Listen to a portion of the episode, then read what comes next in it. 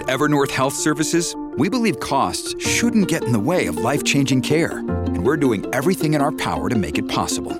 Behavioral health solutions that also keep your projections at their best? It's possible. Pharmacy benefits that benefit your bottom line? It's possible.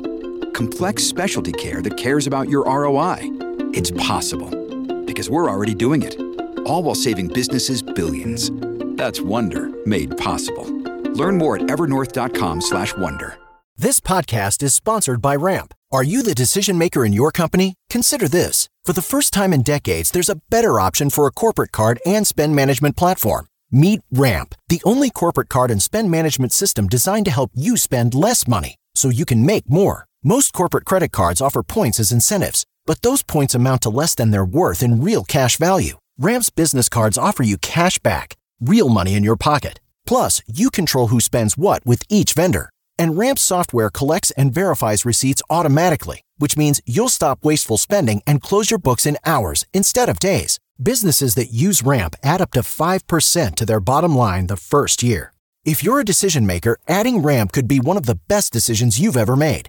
And now get $250 when you join Ramp for free. Just go to ramp.com slash easy. Ramp.com slash easy. R-A-M-P.com slash easy. Cards issued by Sutton Bank and Celtic Bank members of DIC terms and conditions apply. Welcome to the Inclusive Collective. I am your co host, Nadia Butt, and I am joined with my other co host, Rob Hadley. Hey, Rob, how are you this week? Nadia, I'm doing great. So good to be here. Good to see you, uh, or be with you, I should say, since, you know, this is the podcast. I can't see you. Um, I had a question for you, though. Oh, lovely. What, what do we got? Uh, does your family do Taco Tuesday? You No. love tacos, so I'm just curious if you do tacos on Tuesday. I was just at an amazing taco place uh, on the way back from. We were we were floating the Colorado River, and I stopped in Green River, Utah, right across the Colorado border, Colorado Utah border. Fantastic place. Don't remember the name, so maybe I'll have Oh. to put that in the show notes. Uh, it was like it was it was it was very difficult uh, to remember, but just fantastic trucks. Uh, Oh. Old gas station turned into a restaurant.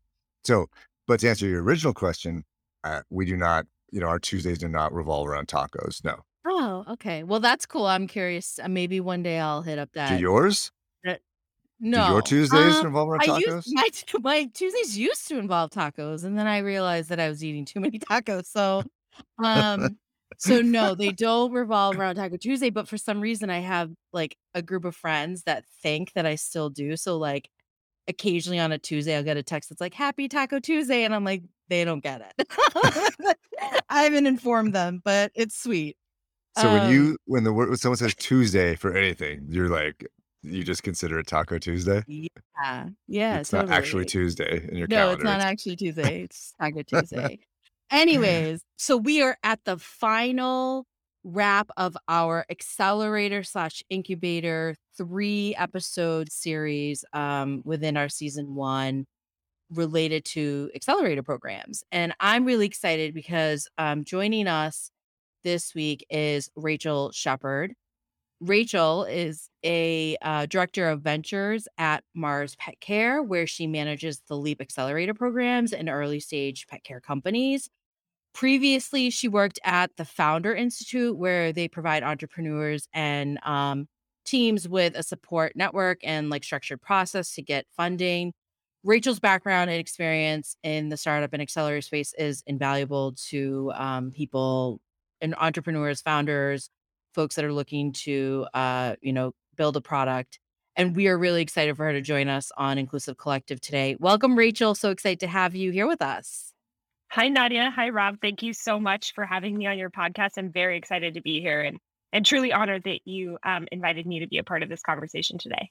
Well, we are excited to have you, Rachel. So, uh, welcome. Great to see you again. I, I I think it would be helpful if we started with you helping us out and talking about your about your current program, uh, Leap Venture Studio, which is part of Mars. And I didn't realize that it was focused on founders that are female and or persons of color. I, I think it's such a cool way for Mars to have like a really positive impact. And so, can you just talk about where the need for that program or came from and then why that's such a, a targeted approach was necessary um, to funding entrepreneurs and pet care and what type of impact you all have had? Yeah, absolutely. So, um, yeah, as you said, I, I I'm the director of ventures here at Mars Petcare, uh, which means I get to run the Leap Ventures Studio program uh, alongside our amazing partners. Uh, and what we do is we support seed and uh, Series A stage uh, pet care focused startups. Um, and so we do that through um, our core product, which is our seed stage accelerator. That's 12 weeks. We, you know, um, do everything from make strategic introductions to providing one-on-one support to also delivering on projects for each of the companies that are selected through each cohort. We select six per cohort, um, and uh, those amazing projects are done by R/GA Venture Studio. Um, and so it's it's a real honor to get to to help run this program. Um, to date, we've had um, five cohorts complete, a total of 33 companies, and we've already had two exits, which is really exciting. Mm, Um, nice. Yeah, yeah. And the portfolio has raised um, 173 million in follow-on capital as well. So we've had some real success in the portfolio so far, and we've gotten a chance to invest in and work with some really amazing pet care startups and pet care founders. I joined the program uh, and the company about uh, 11 months ago, just shy of 11 months ago. And so uh, when I joined, all of this was already in place. So I'm really sort of stepping in to continue the, the wonderful work of people who've come before me and people who have been um, setting up some amazing sort resources and structure for pet care focused startups. One of those programs that you mentioned, Rob, and you, you were you were asking about specifically is is really our Leap Venture Academy which is our boot Okay. camp and fellowship com- uh, programs that are focused on even earlier stage companies. That's like pre-seed to seed. Uh, so Mhm. sometimes they don't ha- quite have a product in the market yet, maybe not even some revenue, but they're an underrepresented founder and they're interested in continuing to grow within the pet care space, and they'd love to get connected with uh, pet care thought leaders and you know Mars in general, and and also you know get a chance to to really iterate on their company a little bit. And so we run these sort of shorter term programs that are you know somewhere between four and five days uh, and Mm. really kind of help founders overcome what are some of their biggest challenges in the early stages. That also gives us a chance to really get to know founders at the earlier stage and, and spend time completely dedicated to underrepresented founders. So those programs are only for underrepresented founders and we do that so that we have an opportunity to get to know them, get to know their business, and honestly understand more about their greater vision. Because when you make an Mhm. investment in a company, you're you're investing in sure what they're doing right now, but you're really investing in the person and their greater vision. And so um, there really is no way to do that off of a pitch deck to totally understand someone's big vision and how they want to change the world and make a better world for pets. And so the best way for us to do that is actually spend some time, get to know a little bit more about them and a little bit more about what they're working on. Very cool. So, Rachel, that's great background. Thanks for sharing all of that. Uh, so, you've worked with or been around a lot of startups and various accelerators and uh, and all those different ecosystems, and obviously uh, from a global perspective as well. So, what advice do you give participants on how they make the most of that experience as they're as they're coming into an accelerator? That's a great question. The first thing that I would say to any startup who's, you know, joining an accelerator program is is to really delve into the network as much as possible. Network is something that still plays a very large role in the success of startups ultimately, right? So a, a lot of startups are able to get fundraising because they know someone who knows someone, you know, like and so networks are really powerful and important. And so that's number 1. I would say number 2, be very clear and vocal about what you need and be very collaborative within that network. So you know, I often ask founders like, "What is your biggest challenge?" I I genuinely want to know what the answer to that question is, so that I can go and try to find something that can help them with that challenge. And so, the clearer they are on it, the better I'm able to help them ultimately. And so, I would say, you know, just getting very clear on what your challenges are, being very collaborative. You know, that that ultimately leads to more warmer connections. And you know, it's always great when you've been you've been you know both the recipient of somebody who's helped you as well as you've been able to help them and that that just strengthens your your your networking and your relationships over time um, which are super important. And then the third thing i would say is to be somewhat open um, when you're building something from scratch i have deep empathy for the fact that that is very emotionally tied to what you Mm, care about right? Like you're Mhm. everything Sure. every, every every you know every ounce of your time and and efforts has been poured into this this thing that is a company. But people are going to pick it apart right? And that is going to happen. And some of that's going to be good advice some of it's not going to be good advice. But I think being able to pull yourself a little bit away from it just while you're getting this feedback from investors, from founders, from other people in the network, and be able to hear the feedback and make changes where you feel like, yes, that's aligned for me. I think that's the right way to go. Also, being, you know, feel justified in saying that's not for me, but Mhm. can find that some founders are so closed, I would say, to any feedback that it becomes very difficult to be able to accelerate them, right? Because that's part of the process is iteration. Sure. So, what are some of the challenges that these founders experience? Like, I'm curious if there's, um, you know, eh, have you observed any sort of like bias in the work, or is it challenges related to getting capital, um, getting their product marketed? What What are some of the types of things that you're observing? Yeah, so I'll answer that in in two parts. So I think the the challenges I see a lot of people face, um, a lot of founders are product market fit and fundraising. So product market fit is sort of inherently challenging, right? Because you've done all this customer development and you're like, people have told me that they want this solution. And then when you ask them to pay for it, they're like, "Mm, maybe not. You know, and it's like this, you know, Yeah. or you know something of so there's some friction in the model right like there's Yeah. something's not working it's not flowing just yet and that is super difficult because it's hard to pinpoint exactly what's wrong you know it's hard to to understand exactly why people aren't picking this up at the pace that you thought they would you know and um when you go back deep enough into these really big success stories of startups you find that they struggled with this too at, always right Mhm. and there was some major pivot that kind of caused product market fit to happen and then you started to see the market pull demand from the company as opposed to the company just desperately trying to get out there in front of people and so Mm. um, these pivot points are very elusive and sort of you know hard to to to really I can't say you know you know do this and then it'll work right? Like you know that's not that's unfortunately not how it works and so that's something i've seen all founders sort of come into you know terms with at some point right? It's just this product Mhm. market fit challenge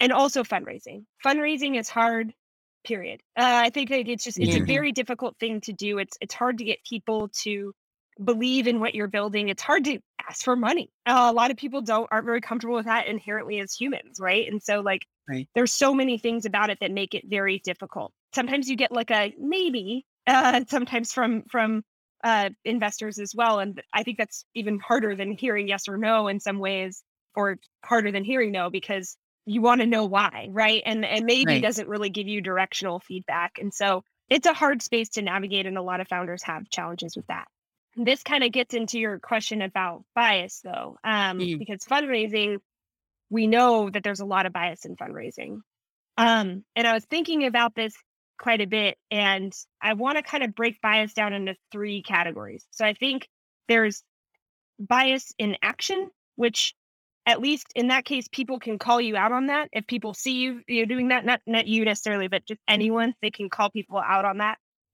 Mm-hmm. um, there's bias of opinion, which I think we're at least in a world now where I think more people in I'm speaking specifically to tech eh, are thinking mm-hmm. about how they might be biased, right? Like there's at least some hopefully converflections like the last episode you guys did, right? Like yeah. hope, hopefully there's converflections happening around that. But at least if Yeah. you're just as a person, because none of us are perfect and all of us are sort of carrying our own unique experiences with us all the time and to the table. Are we asking ourselves enough questions to be aware of our own biases, right? Um, Sure. And so I think that that's something that we're at least starting to see more people ask themselves some questions. Again, lots of work to do. Um, and, Mm. and bias in action, tons of work to do there as well. All of these types of biases upset me, but the one that keeps me up at night is bias bias in a system, because systems are even more challenging in my opinion because they're no no one person is responsible. So it's not like you can say this person is needs to fix their behavior or their biases.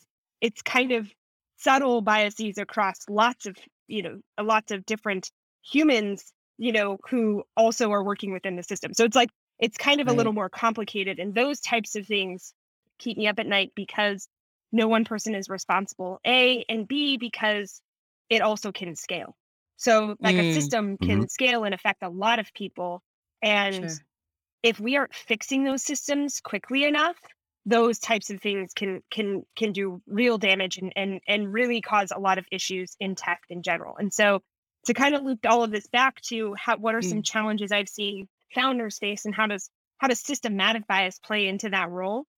Systematic bias, um, a great example of how this is playing out in our world today is angel investment. So angel investment is an opportunity for wealthy people to write checks to startup founders to ultimately, you know, create unicorns, right? And and get them started with their early um, startup capital. Mhm. And I think a huge part of investment, particularly at the early stage, and I would say this even accounts for pre-seed and seed investments, is you're you're investing in the founder. A lot of, as we said, a lot of what we're gonna see is gonna pivot and change and you know ultimately continue to work towards product market fit and adapt to the markets as it scales.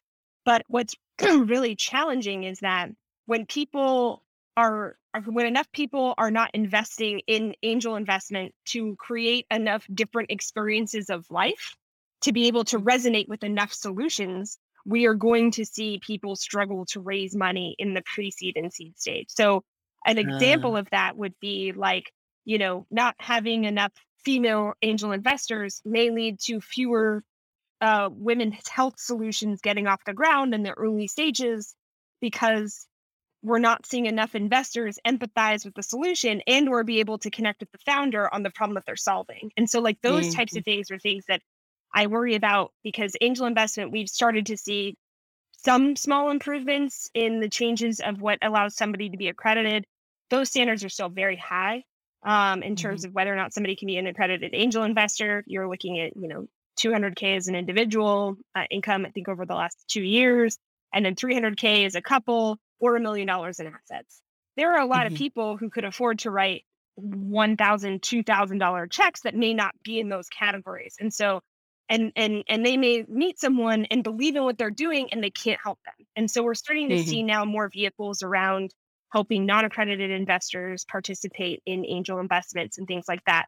And that's something that I feel very strongly needs to continue to happen in the future so that we can get more institutional investors who come from diverse backgrounds, et cetera, et cetera, so that more founders get funded and and the, and then the networks the networks have exponential effects from there. hmm And so I think that it's super important for more diversity to be in investment in general. And I think angel investment is just a, an example right now of how um, we can continue to work around uh, what is ultimately a system that is keeping a lot of people out right now um, to put pressure on the system so that it changes, so that ultimately we're able to see more people make angel investments in more companies that um, may represent more people and more solutions that are just currently being overlooked right now.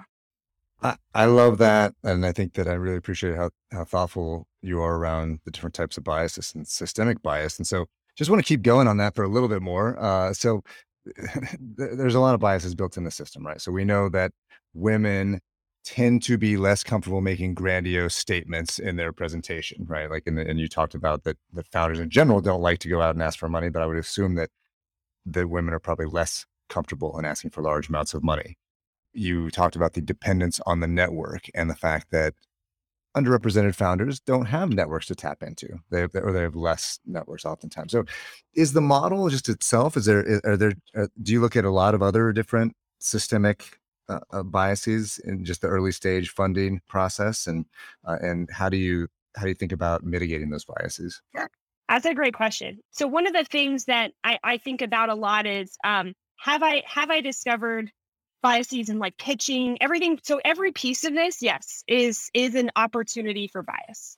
Pitching in Sure. person is an opportunity for bias to play a role. In, introductions from there are another ca- category where bias can play a role. And if you raise a seed round, let's say, if for example, you have an early stage startup and you raise a seed round and you you meet hundred investors those 100 mm-hmm. investors probably came from an, a total of 200 people so let's say somebody introduced you to somebody and you know so on and so forth let's just say that.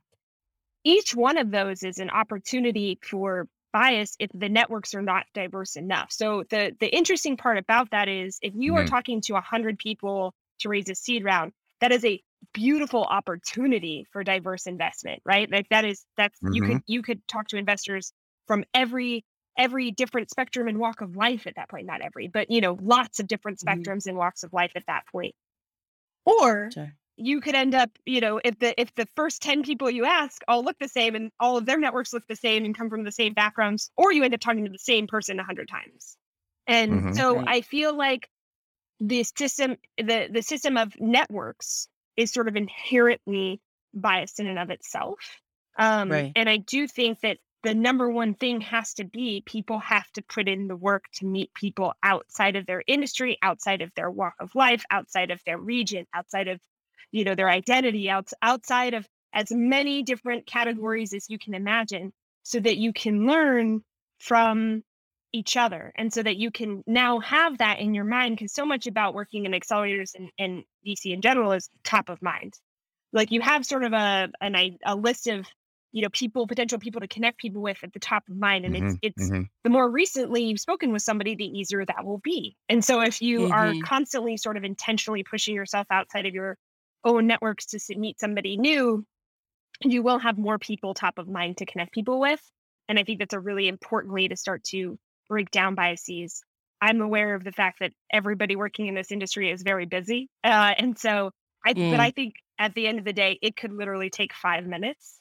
And every day, Mhm. if you spent five minutes spending some time making a connection for somebody who um, may not have as strong of a network as you do for whatever reason that brings, you know, that that brings them to that part of their life. If they're ready to start a startup and you can open that door for them, you could take five minutes and open that door for them. And I've had people do it for me and it has changed my life. It has brought me to this point where I am today, where I have this amazing job. And I wouldn't be there if people hadn't sort of unlocked doors for me and literally taken like five minutes to just put me top of mind for somebody else or put my name in the ring or introduce me to someone. So those things do matter um, and they can be exponential. and you tend to pay it back or pay it forward i say i I should say because you have um, absolutely introduced rob and i to folks to um, help us navigate the startup and venture capital world through this podcast so yeah it's it, you, you role model that behavior so so great um Thank you. I try. I, I- I, definitely, there's always more that can be done, but I, I, I try. Yeah. Um, so kind of on that note, I'm curious.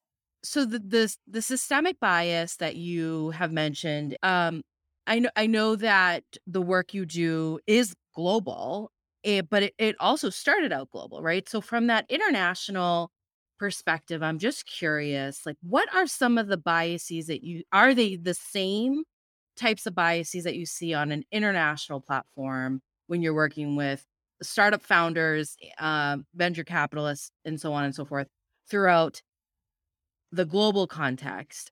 Are the challenges and biases the same or are they different? And if they're different, how are they different?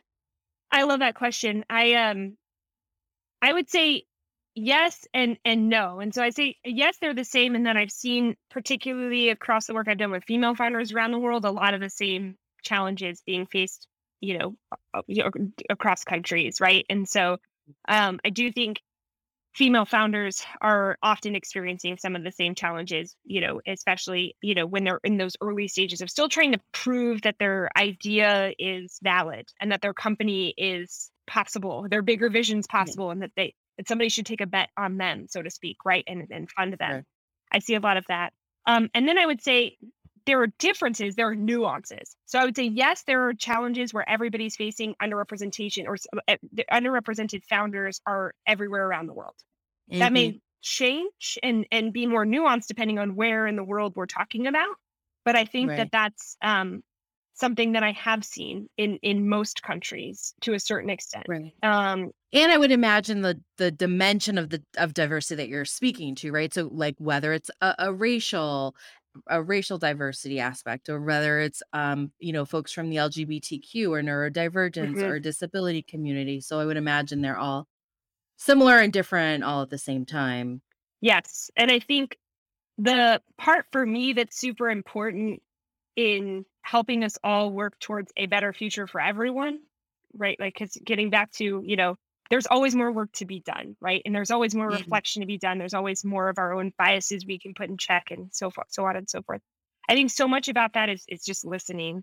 It's just going to other countries sitting down with people who are in the startup ecosystem and saying what are you what is your biggest challenge? right? And starting to Mm. ask these questions that unfold a lot of different nuance of what they're facing as founders of course, even if we can't travel to the place, just in connecting with people outside of your own network, outside of your geography, and saying, you know, what are what do things look like for you? I think that was one of the most powerful things about being able to work with people in over 90 countries is Silicon Valley is a bubble.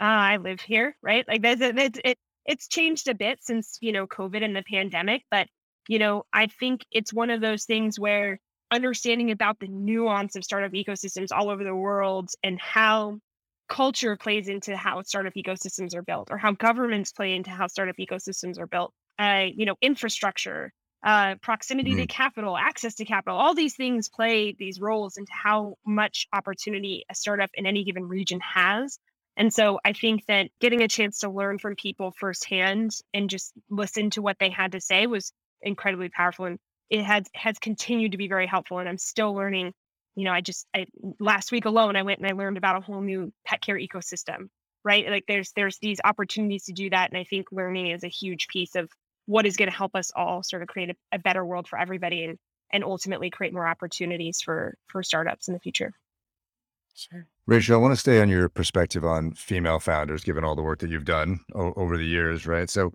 I was thinking about my own parental role and how much how difficult it is just to get shit done on a day day to day basis, right? So to be a good, attentive, loving parent and run a business, and and I'm aware that most often women that that those duties fall to women. They they tend to bear more responsibilities at home. So just talk about how that uh, impacts the ability of a woman to start a company and what advice that you give to mothers uh, that they're potentially starting uh, new ventures. That's um that's a great question. I um to be totally honest, I'm not a mom, so I'm not uh, giving any advice to mothers out there. They're doing an amazing job. They're super brave and, and strong and awesome. And when they're also starting companies, I, I applaud them and for, for so many reasons. But I would say kind of on this topic of caregivers and how do they mm-hmm. create time and opportunity to start companies as well and how do how does that not end up working against them? I've actually seen and and and and and identified that I find that people who have less time actually hyper focus much faster. Uh, and so I I find that it can actually be a really great advantage, right? Like so if mm-hmm. you don't have a lot of time, you have, you know, you're like, I'd love to work 100 hours, but I have 40. So here's what I can yeah. do with my 40 hours. I, you know, you're probably more likely to tell me exactly what challenges you have facing, exactly what you need. And that's how I can help you grow your company faster. And so I do think there's some some really um, inherent benefits to being somebody who has to balance, you know, multiple sides of life. I think the challenges come with some things that are inherent to startups in general. We've seen some of that go on pause for the pandemic, and I'm wondering how we'll end up on the other side of that. So, for example, a lot of happy hours. We host happy hours. Mm-hmm. A lot of people host mm-hmm. happy hours. Happy hours are not necessarily inclusive um, not only to um, yeah. um, people who have caregiving responsibilities after work, but also to um, people who don't drink or people who would prefer not to be in bars at night. Uh, women, for example, you know what I mean? Like there's there's all types of reasons mm-hmm. why happy hours are not as inclusive. And so, you know, I'll we'll intentionally take coffee meetings with our places with people as well and try to make things not as centralized around what a traditional startup ecosystem looks like, right? So that's one mm-hmm. example. The other is travel, which I think we're we have yet to determine how much that will be a part of actually fundraising in the future. Um, because I do mm. think there's some real benefits to being able to spend time with somebody and and you know learn about them and their company and their business and their team. But I do think that if you have caregiving responsibilities, it's a lot harder to travel. And so um, I'm, I'm again, I'm assuming uh, it's a lot harder to travel. And so it is. Yeah, yeah, yeah. it is. And yeah, so, yeah. It, it, and you know, that shouldn't make it harder for for somebody to fundraise. So I think the pandemic has brought us a lot of t- solutions that said, "Hey, we can do this no matter what." You know, meaning we can fundraise and you can pitch to us no matter what, and it can be virtual or in person. It doesn't really matter. But I do think that we're we have yet to totally figure out if that's what people really want. And by by that I mean, is that what investors really want? Is to to have mm-hmm. be pitched mm-hmm. long term. So I think that's kind of up in the air. Or you mm. know, will investors be encouraged to travel more to founders, which is also an option too. It doesn't have to always be the other way around. So that's something we'll we'll have to start, you know, figuring out. But along those lines, I think that there is nothing that should stop somebody from being able to start their company. If they want to start their company and they have a good company, none of the other rest of the stuff should matter, right? Like, you know, it should it should just be like, I think this mm. person can do this.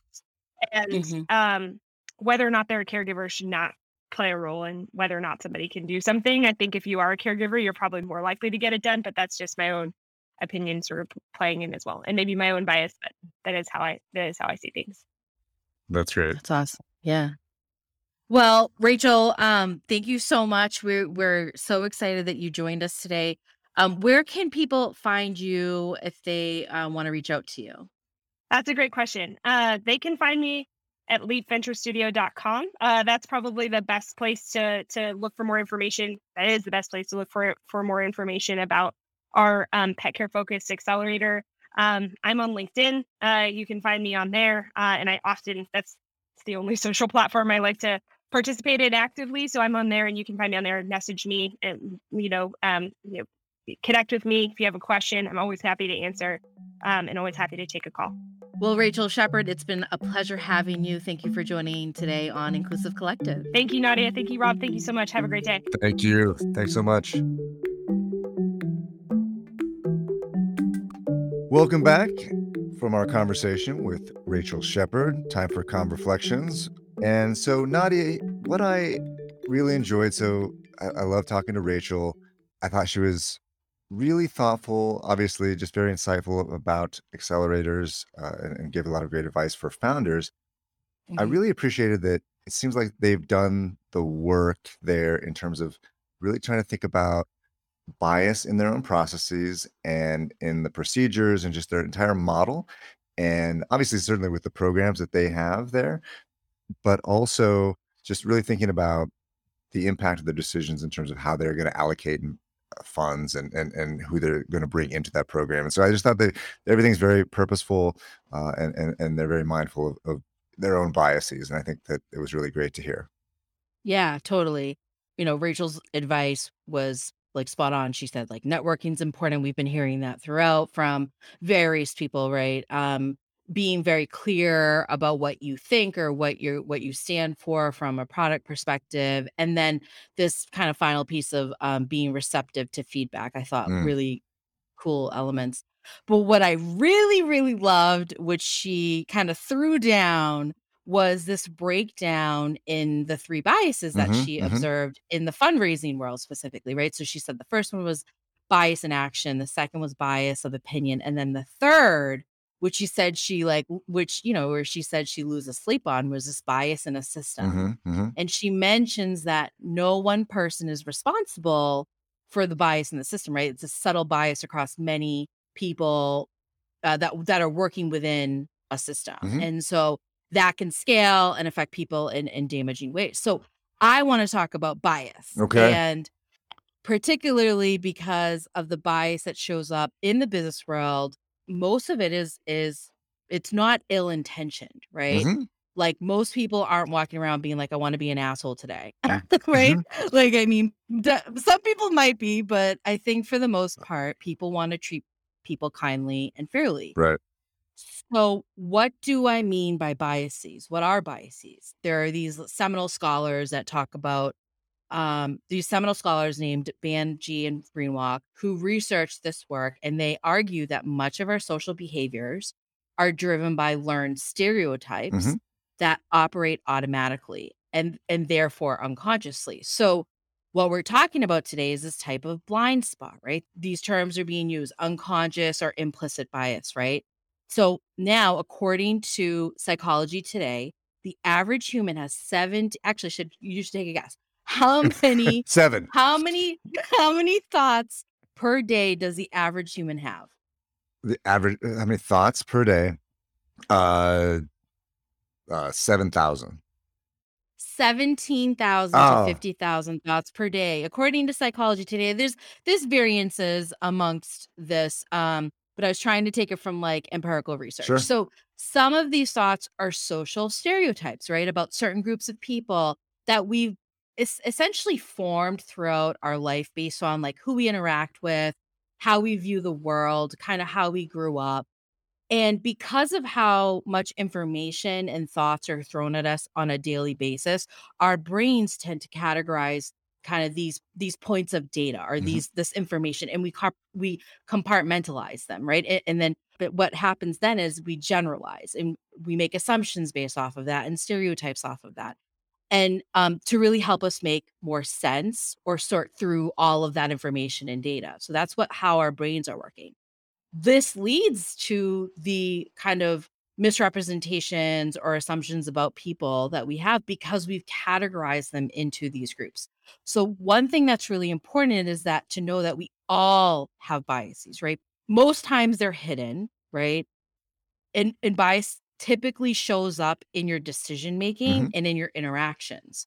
And they happen, they're even more apparent in high stress situations or navigating in times of crisis. Bias doesn't have to be a negative word, though. And that's one thing that I think is really important to kind of just as we peel back that onion. In a TechCrunch article that was written in 2015 that I think is still relevant today, it's and it was an article called Surprising Bias of Venture Capital Decision Making. They talk about how on the surface it appears that investors have something have everything under control, right? Like Mhm. they're exerting confidence in their decisions as they hit like you know consistent home runs kind of in um in the world of funding and getting investments but as we peel back those layers empirical research shows that they're extremely challenging and costly cognitive biases that show up Mhm.